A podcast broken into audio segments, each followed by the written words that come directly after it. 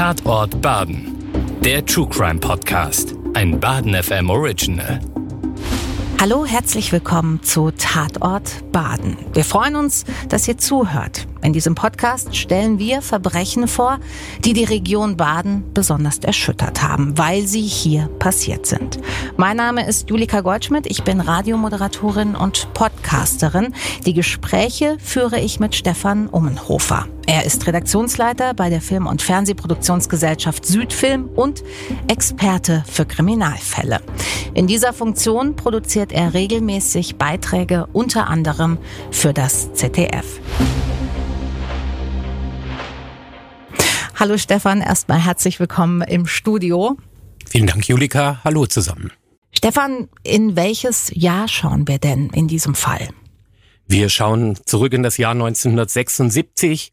Ein sehr heißer Frühsommer und wir schauen nach Offenburg. Schauen wir uns dieses Jahr 1976 mal ein bisschen genauer an. Da war international einiges los. In den USA zum Beispiel wurde Jimmy Carter zum Präsidenten gewählt und Steve Jobs hat in einer Garage in Kalifornien gemeinsam mit Steve Wozniak und Ronald Wayne Apple Computer gegründet. Deutschland unterliegt im Endspiel der Fußball-Europameisterschaft der Tschechoslowakei, während aber mit Fernando auf Platz 1 der Charts steht. Im Juli des Jahres 1976 finden in Kanada, in Montreal, die Olympischen Sommerspiele statt. Aber unser Blick und unsere Aufmerksamkeit richtet sich auf einen Ort in Baden. Offenburg ist der Ort des Geschehens.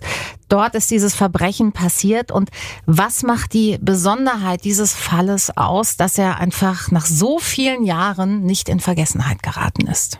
Man neigt ja dazu, wenn man sich mit Kriminalfällen beschäftigt, Superlative einzuführen. Ja. In dem Fall muss man leider sagen, das ist einer der schrecklichsten Fälle, mit denen ich je zu tun hatte. Mhm. Und die traurige Berühmtheit dieses Falles rührt auch von Aktenzeichen XY ungelöst. Dort ist er verfilmt worden mhm. und das hat sehr, sehr viele Menschen erschüttert. Mhm. Es gibt in der Community derer, die sich das anschauen, die auch die Historie von XY im Kopf haben, immer wieder Abstimmungen und da ist tatsächlich dieser Fall als derjenige gewählt worden, der den Menschen am meisten in Erinnerung geblieben ist. Also wirklich in all den Jahren. Kann man so sagen. Natürlich gibt es da immer unterschiedliche Meinungen. Mhm. Das hängt ja auch bei den einzelnen Zuschauerinnen und Zuschauern zusammen, in welcher Lebenssituation sie Klar gerade waren. Wie nah ist es an einem, ne? also an der eigenen Lebenssituation Richtig, vermutlich? Genau, hängt manchmal auch damit zusammen, wie weit weg ist das Verbrechen von mir passiert. Das ist ja auch eine persönliche Anteilnahme, die auch ja. dem geschuldet ist. Ja. Aber da kann man, denke ich, ohne Übertreibung sagen, ist einer der Fälle, die am mhm. absolut schockierendsten und am eindringlichsten waren.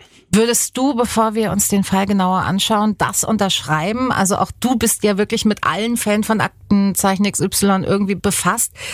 Geht es dir genauso auch durch diese von dir gerade beschriebene Nähe zum Fall? Ich würde das absolut unterschreiben, aber auch bei mir äh, hat es einen persönlichen Hintergrund, den ich ja nach all den Jahren verraten kann. Mhm. Ich war damals sechs Jahre alt, als mhm. er gesendet wurde und habe mich heimlich an den Fernseher geschlichen. Für Sechsjährige ist Aktenzeichen Nein. XY nicht unbedingt geeignet. Das hat mich über einen längeren Zeitraum traumatisiert und es war interessant zu sehen, dass es vielen anderen Menschen auch so gegangen ist. Also es ist wirklich eine Kindheitserinnerung von dir, dieser Fall. Das ist eine Kindheitserinnerung, definitiv. Ich habe den Fall natürlich seitdem mehrere Male mhm. gesehen. Da verwischt das ein oder andere. Aber ich kann mich noch relativ gut erinnern, kann mich sogar noch an die Farbe meines Schlafanzugs erinnern, als Verrückt. ich den angeschaut habe. Aber der hat mich tatsächlich geprägt. Es geht um den 28. Juni 1976. Du hast es gerade schon gesagt, es sind heiße Tage. Wir sind am Stadtrand von Offenburg. Dort geschieht das Verbrechen. Nimm uns mal mit, wen müssen wir alles kennen, um den Fall zu verstehen? Welche Personen spielen eine Rolle? Wir müssen natürlich die beiden Hauptpersonen, die beiden Opfer mhm. vorstellen. Eine Mutter, Irma S., 46 Jahre alt, Witwe seit noch nicht allzu langer Zeit und ihre 17-jährige Tochter Renate, die in Offenburg am Stadtrand wohnten, in der Nähe des Giffitz-Sees, den sicher viele Zuhörerinnen und Zuhörer kennen werden. Mhm. In einem ganz netten Einfamilienhaus, drumrum verschiedene andere Häuser, also nicht so, dass das ein einsames Grundstück, wo mhm. sozusagen äh, man damit rechnen müsste, dass irgendwann Einbrecher mhm. oder andere finstere Gestalten kommen.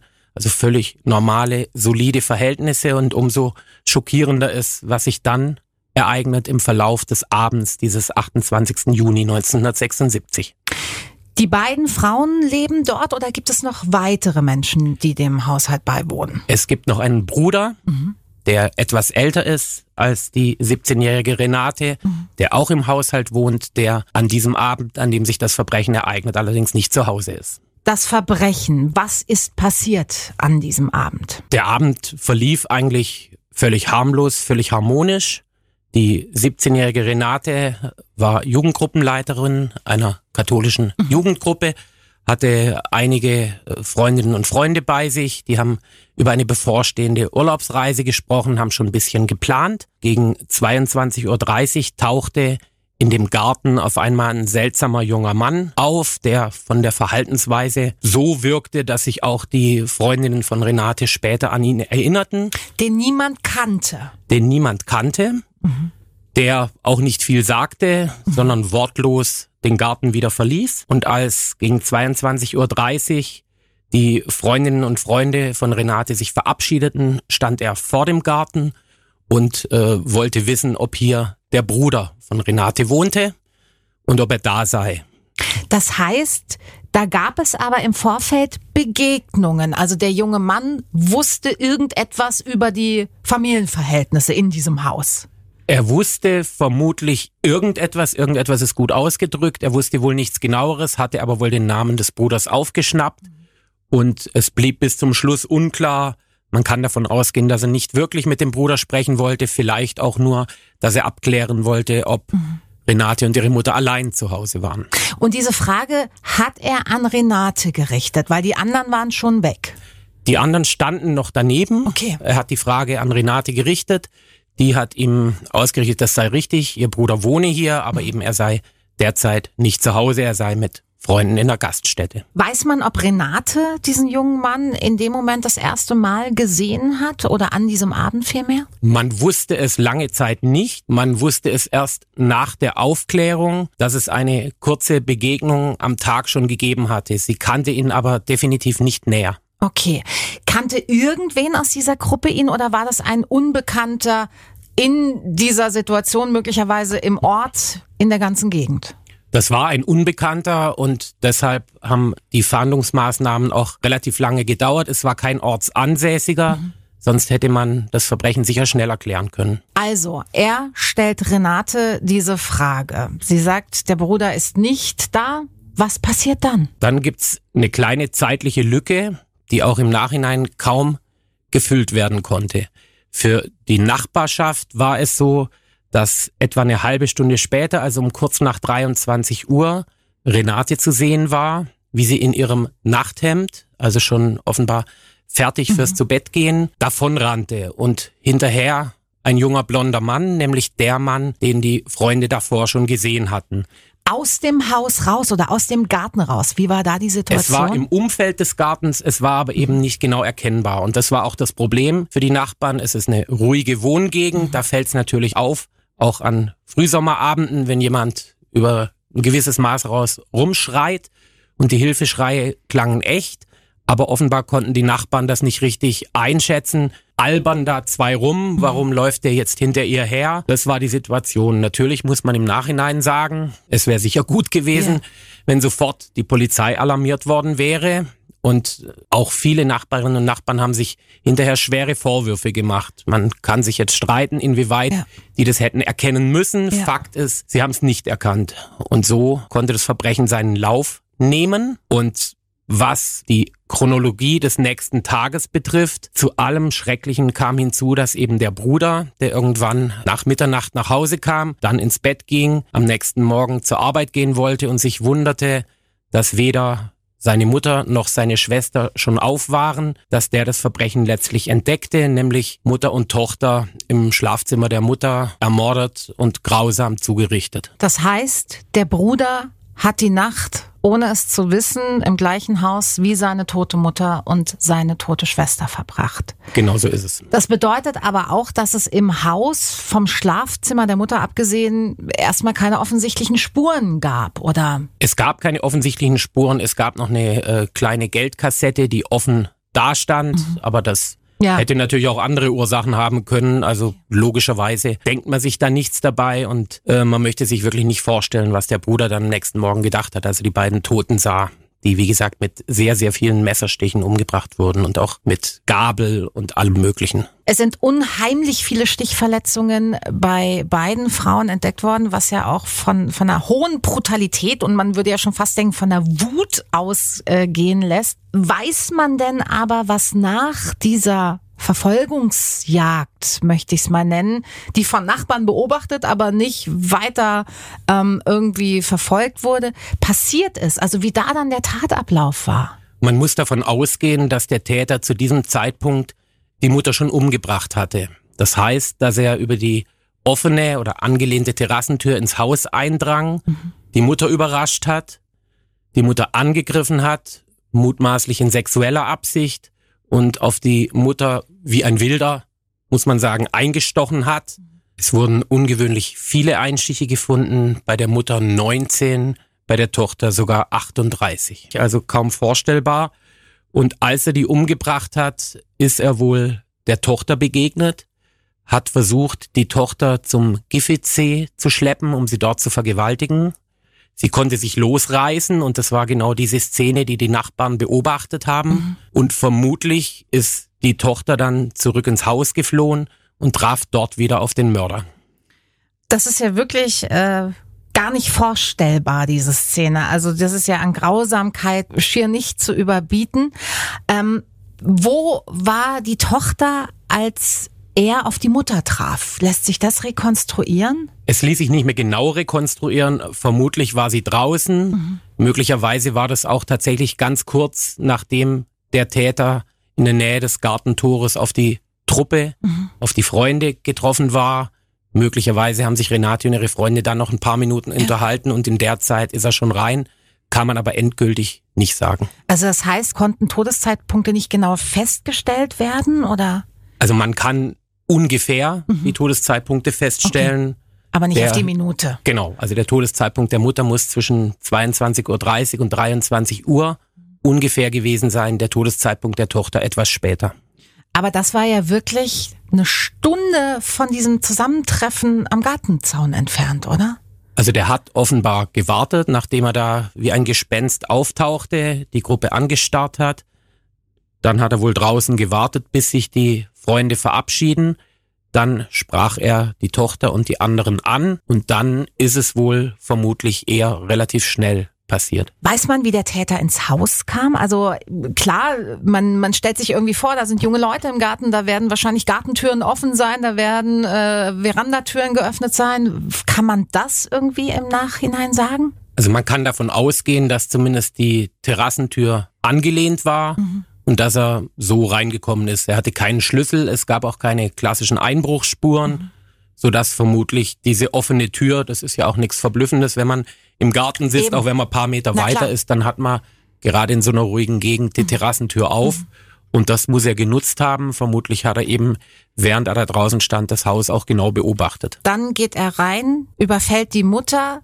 Renate kommt dazu, kann vor ihm fliehen. Er kehrt zurück. Sie kehrt zurück. Das muss der Ablauf gewesen sein. Das muss der Ablauf gewesen sein, genau. Und daraufhin hat er auch auf Renate eingestochen und sie hatte keine Chance und er hat nicht nur ein Messer, das er mitgebracht hatte, als Tatwerkzeug benutzt, sondern eben auch äh, Verschiedenes aus dem Besteckkasten der Familie. Da muss man, glaube ich, auch nicht weiter ins Detail gehen. Mhm. Kann man das erklären, warum er das gemacht hat? Oder äh, dringt das zu tief in die Psyche des Täters ein, wo man dann auch gar nicht mehr gucken möchte? Also schon gar nicht wie als Laien. Das ist für jeden normalen Menschen natürlich völlig unerklärlich, mhm. deutet auch auf eine massive Persönlichkeitsstörung hin. Mhm. Es gab hinterher auch verschiedenste Diagnosen, unter anderem die, dass der Täter sadistisch, pervers, triebgestört sei. Mhm. Klar, anders macht man sowas nicht.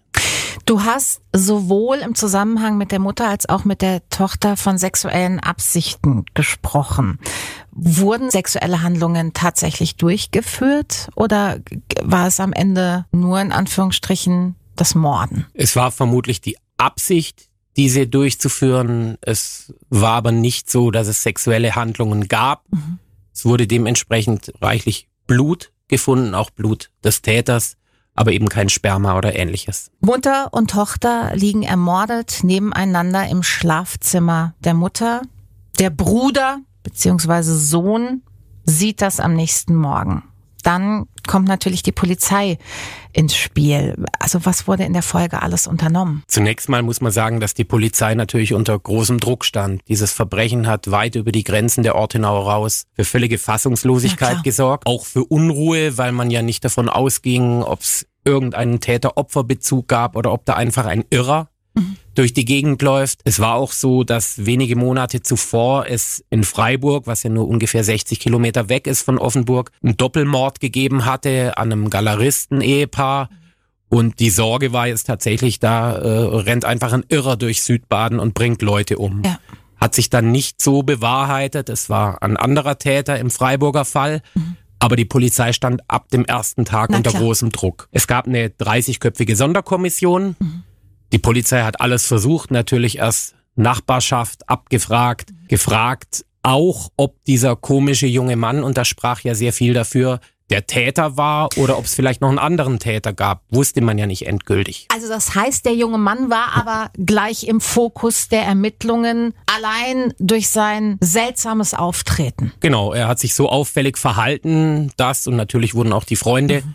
befragt, äh, die sehr schnell den Hinweis gaben, und dann ging es natürlich drum, wer könnte dieser junge Mann sein. Mhm. Es war dann relativ klar, er wird wohl nicht aus dem Viertel stammen, er wird wohl vermutlich auch nicht aus Offenburg stammen. Mhm. Die Polizei hat sehr viele Fahndungsaufrufe getätigt, unter anderem, was wir in späteren Jahren äh, immer wieder sehen, diese vierfarbigen Fahndungsplakate zu allen möglichen Dingen. Zu diesem Doppelmord gab es das erste vierfarbige Fahndungsplakat in der deutschen Kriminalgeschichte. Das zeigt auch, dass es äh, eine sehr große Breitenwirkung war. Das Problem war, die Zeugen konnten das Gesicht dieses jungen Mannes nicht genau beschreiben. Sie konnten beschreiben, dass er blond war, längere Haare hatte. Sie konnten auch die Kleidung einigermaßen beschreiben.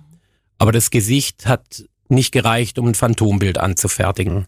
Mit diesen Hinweisen, die die Polizei hatte, haben sie unter anderem eine Schaufensterpuppe, mhm. der haben sie eine Perücke aufgezogen, in etwa so wie die Haare des jungen Mannes gewesen sein mussten, haben dieser Puppe die Kleidung angezogen, die der Mann mhm. so ungefähr getragen hatte ja. und haben diese Puppe eben in einem Offenburger Kaufhaus über Wochen ausgestellt. Da waren sicher viele Leute dabei, die, äh, sage ich mal, Neugier getrieben kamen, aber die Hoffnung der Polizei war natürlich, irgendjemand bekommt diese Kombination zusammen. Das war aber leider nicht der Fall. Es sind außerdem andere außergewöhnliche ähm, Methoden zum Einsatz gekommen in diesen Ermittlungen. Das kann man so sagen. Das war in diesen Jahren auch nicht völlig außergewöhnlich, aber ein bisschen doch. Denn die Zeuginnen und Zeugen sind mit deren Einverständnis natürlich unter Hypnose gesetzt worden. Mhm. Das hat in anderen Fällen tatsächlich funktioniert. Ich erinnere mich an einen Fall von 1973, wo unter Hypnose der Zeuge ein Autokennzeichen tatsächlich wieder rekonstruieren konnte. Wahnsinn. Es hat in diesem Fall leider nicht funktioniert. Also die Hoffnung war, dass man das Gesicht des mhm. Täters besser beschreiben kann. Das hat nicht funktioniert und so hat es auch nicht zu einem Phantombild gereicht.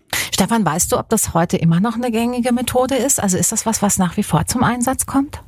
Eine gängige Methode würde ich es nicht mehr nennen. Also mhm. meiner Meinung nach äh, waren die 70er die Hochzeit dieser Versuche. Es waren in den 90er Jahren, weiß ich auch noch von Fällen. Momentan ist mir keiner bekannt, aber mhm. das muss nicht heißen, dass es nicht nach wie vor gibt. Ja. Aber ich glaube, es wäre wahrscheinlich schwieriger aus verschiedener Hinsicht als vor 50 Jahren, das zu probieren. Mhm. Und so, nachdem man mehrere Monate den Mörder nicht ermitteln konnte, wurde dann irgendwann Aktenzeichen XY eingeschaltet. Diese Sendung hast du gerade erzählt, hast auch du gesehen, hat für großes Entsetzen, für großen Schrecken gesorgt, aber leider nicht zu dem gewünschten Ergebnis. Wie, wie war denn die Resonanz auf diese Sendung und was wurde überhaupt gezeigt? Also wurde der, der Fall so im Detail ähm, geschildert, wie wir ihn jetzt gerade behandeln oder? Er wurde schon im Detail geschildert, aber er wurde, und das zeichnet Aktenzeichen XY über viele Jahrzehnte aus, er wurde nicht in aller Brutalität ja. gezeigt. Also man wollte sich jetzt nicht mhm. am Leid delektieren und damit zur Unterhaltung beitragen. Ja. Das, was gezeigt wurde, war aber schlimm genug. sehr einprägsam war, dass Eduard Zimmermann, bevor der Fall dann gesendet wurde, ein Messer- und Gabelset hatte, offenbar aus dem Haushalt, mhm. das voller verbogener Besteckteile war und Eduard Zimmermann auch sagte, wir haben Ihnen jetzt nicht vor, diesen Fall so zu zeigen. Und wenn Sie das hier sehen, dann wissen Sie warum. Mhm. Also gewissermaßen, äh, wenn man das so sagen darf, schon fast eine ja eine Hitchcock-artige Umgehensweise mit mhm. der Sache. Man muss das Leid nicht so zeigen, aber trotzdem hat man natürlich die volle Empathie, weil der Kopf da ganz eigene Dinge anstellt. Also es war eine sehr Vielleicht manchmal sogar noch schlimmer, ne? Richtig, also das ja. Weglassen mhm. eben lässt der genau. Fantasie Raum und ja. Genau. Das äh, muss man natürlich XY zugute halten. Die wollten äh, Hinweise bekommen, sie wollten Klar. auch unterhalten, aber sie wollten das jetzt nicht billigst möglich machen ja. und das ja. äh, zeichnet eigentlich diese ganzen Fälle aus, dass man hier nicht ins Blättermanier ja. sagt, jetzt zeigen wir hier möglichst viel Blut. Das war überhaupt nicht der Fall, aber umso eindrücklicher war das. Die Resonanz war, ich sag mal, was echte Hinweise betraf, eher überschaubar. Es gab etwa 25 Hinweise.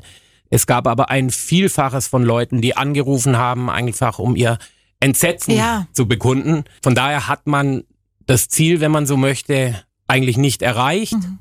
Aber trotzdem blieb dieser Fall sehr lange im Gedächtnis und hat auch dafür gesorgt, auch in den regionalen Medien, dass er nicht in Vergessenheit geriet. Aber klären konnte XY den Fall nicht. Das heißt, es gab keine, wie man ja auch gerade im Zusammenhang mit Aktenzeichen XY immer wieder hört, keine heiße Spur.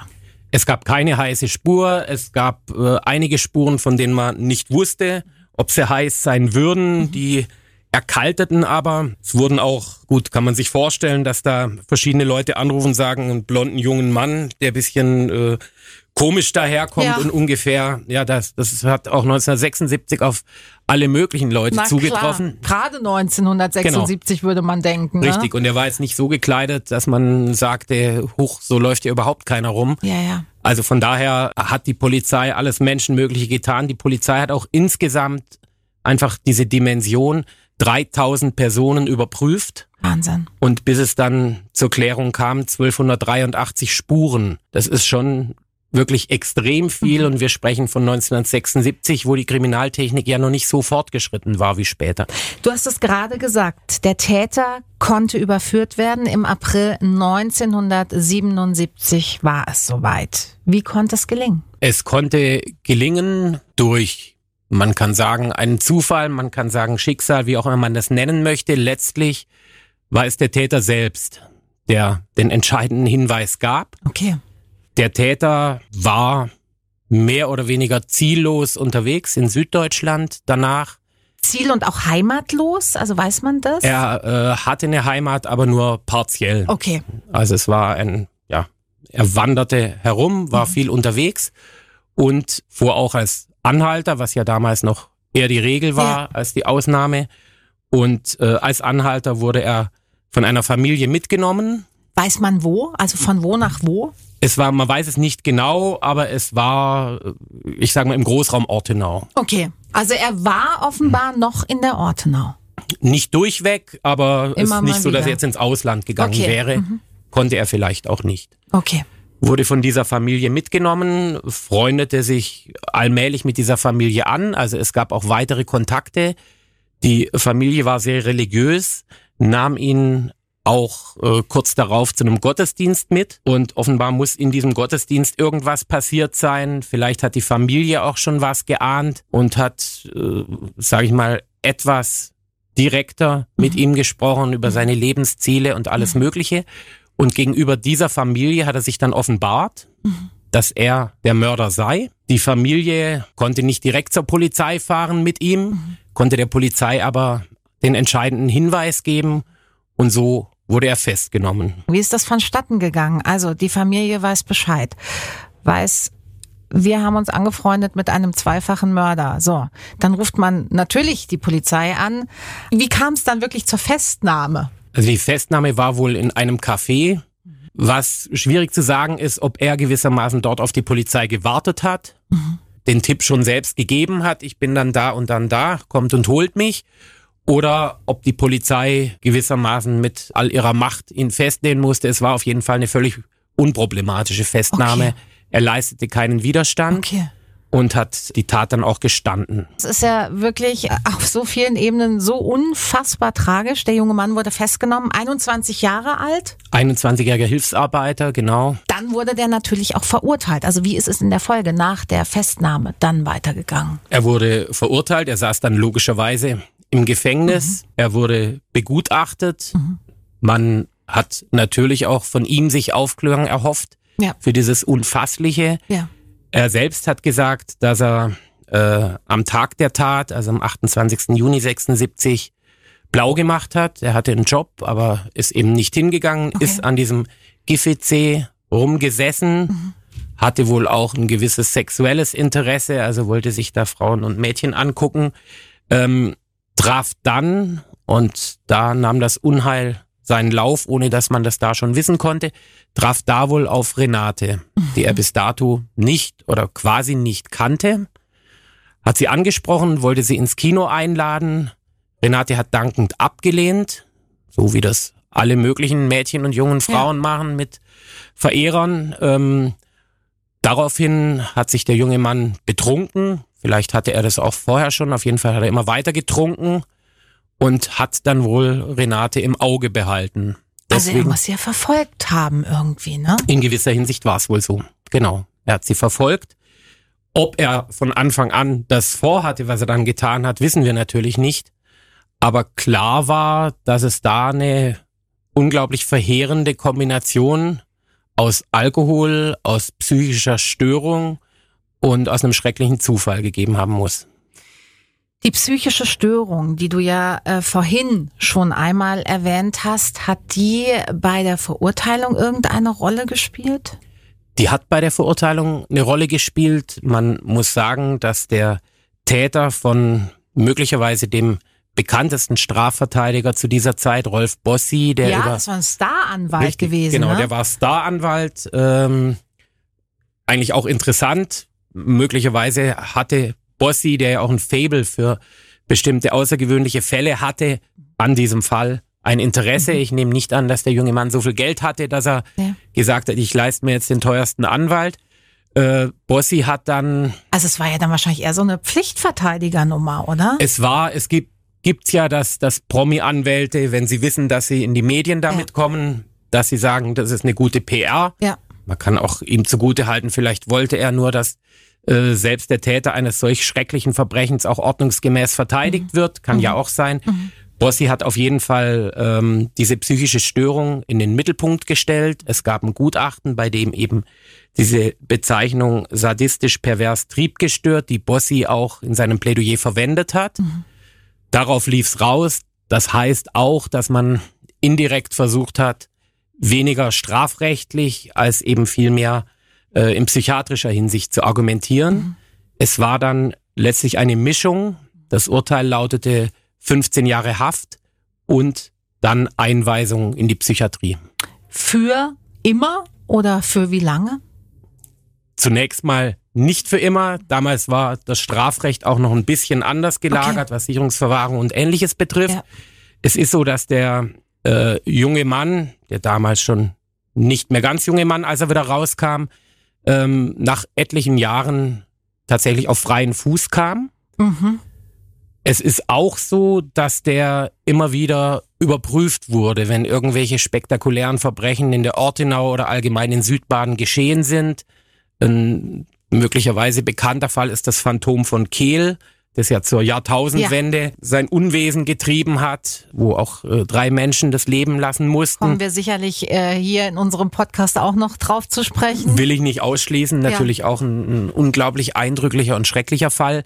Also er ist immer wieder überprüft worden, aber nach dem, äh, was wir in Erfahrung gebracht haben, ist er tatsächlich nicht mehr in wesentlichen Fällen auffällig geworden. In wesentlichen Fällen schließt aber nicht aus, dass er irgendwie das schließt es nicht aus, aber das war die Auskunft. Von daher kann es okay. sein, dass er mal über Rot, äh, bei Rot Ach über die Ampel so, gefahren ist, aber sicher keine Kapitalverbrechen mehr. Okay, okay. Ähm, der äh, lebt, und natürlich nennen wir auch seinen Namen nicht, er lebt inzwischen aber auch nicht mehr in der Ortenau. Wenn man bedenkt, der Mann ist heute wieder auf freiem Fuß, ist so ein Strafmaß aus heutiger Sicht in der heutigen Zeit noch möglich? Also was ist da deine Einschätzung? Oder also äh, ich bin erstaunt. Also theoretisch möglich ist es immer. Natürlich wird man im Normalfall schon sagen, kann ja nicht wahr sein, dass der wieder rauskommt. Mhm. Jetzt hat das Strafrecht auch ja den Aspekt der Resozialisierung. Das zu vertreten fällt einem bei solchen Verbrechen natürlich ungleich schwerer. Ja. Es hängt auch immer mit dem Tatalter zusammen. Mhm. Ob der Täter als reifeverzögert angesehen wird oder ähnliches. Heute gehe ich mal davon aus, dass man eine Sicherungsverwahrung verhängen würde. Die heißt aber auch nicht, dass der lebenslänglich im Gefängnis bleibt, sondern das würde eben nach und nach wieder geprüft. Mhm. Es mhm. würde heute vermutlich auch eine lange Zeit dauern, bis so jemand wieder rauskäme. Mhm. Aber tatsächlich, dass jemand bis zum Lebensende, das ist ja mitunter ein Missverständnis, dass ja, ja, der bekommt lebenslänglich, klar. also ist er auch bis zum Lebensende ja. im Gefängnis. Das ist natürlich so gut wie nie der Fall. Mhm. Aber ich stehe sicherlich mit diesem Eindruck des Erstaunens nicht alleine da, oder? Nee, definitiv nicht. Das ist so, ganz klar. Ist natürlich immer schwierig, diese Dinge von außen zu beurteilen. Dem Gerechtigkeitsempfinden würde ich auch sagen, trägt es nicht so ganz Rechnung. Mhm. Aber äh, ich weiß schon auch von, von vielen Menschen, die das Urteil zusätzlich verletzt hat und die schockiert darüber waren. Das ist äh, in der Tat ein Verbrechen, das muss man erstmal sacken lassen. Viele Zuhörerinnen und Hörer werden sicherlich mit dem Fall Akazienweg äh, schon vertraut gewesen sein. Nichtsdestotrotz, nichtsdestotrotz lässt das Erschüttern nicht nach, wenn man sich das alles nochmal vor Augen holt. Es gab, da muss ich nochmal drauf zurückkommen, Stefan, es gab in diesem Fall Zeuginnen und Zeugen, welche, die wirklich viel mitbekommen haben. Und das ist wirklich eigentlich ein riesengroßes Drama. Ne? Du hast gerade schon gesagt, natürlich weiß man nicht, hätten die es verhindern können, aber das klingt schon fast ein bisschen danach, oder? Also den ersten Mord, den Mord an der Mutter hätten sie nicht verhindern können, aber zu dem Zeitpunkt hätten sie ihn möglicherweise verhindern können. Ich weiß auch von vielen Foren über Kriminalität, über Aktenzeichen XY, äh, dass diese Nachbarn heftigst beschimpft wurden. Das ist natürlich im Nachhinein immer sehr leicht. Es ist sehr schwer einzuschätzen, aber ich denke, es gilt schon, was die Polizei ja auch heute noch sagt, melden Sie sich im Zweifelsfall bei uns. Sie werden da nicht belangt, wenn Sie das guten Gewissens machen. Mhm. Und das haben sich diese Leute massiv vorgeworfen und es müssen mehrere Leute gehört haben. Aber leider hat eben niemand so schnell reagiert. Der ganze Fall ist eine, eine Mischung von wirklich fürchterlichen mhm. Komponenten und das ist sicher eine der schlimmsten, weil nicht nur das äh, die Nachbarn, die das nicht gehört haben, sicher auch in gewisser Hinsicht traumatisiert waren. Ja. Können mir vorstellen, die, die tatsächlich die Schreie gehört haben und dann erfahren haben, was passiert ist, denen wird es auch über längere Zeit nicht gut gegangen sein. Das ist ja schon auch eben das, was die Polizei sagt, vielleicht noch mal ganz kurz ins Hier und Jetzt zu holen. Wenn man irgendwas mitbekommt, macht man sicherlich keinen Fehler, wenn man äh, das weitergibt und versucht zu helfen. Ne? Wenn es überhaupt eine Lehre aus diesem Fall gibt, dann definitiv die. Ja. Im Zweifelsfall bitte immer die Polizei rufen, gar keine Frage. Ja, vielen Dank, Stefan. Das war der erste Fall, den wir uns noch einmal genauer angeschaut haben. Das war der Fall Akazienweg aus der Ortenau. Der nächste Fall, der führt uns in die ganz andere Richtung, nämlich an die Schweizer Grenze nach Lörrach. Welchen Fall werden wir uns dort anschauen? Er führt uns tatsächlich nicht nur nach Lörrach, sondern auch ein bisschen in die Schweiz hinein. Es geht um die Ermordung einer 19-Jährigen und um die Tatsache, dass der Täter mit der Toten über die Grenze ging, um sie in der Schweiz zu verstecken. Wir bedanken uns fürs Zuhören und freuen uns, wenn ihr das nächste Mal wieder dabei seid. Bis dahin, tschüss. Herzlichen Dank. Tschüss. Tatort Baden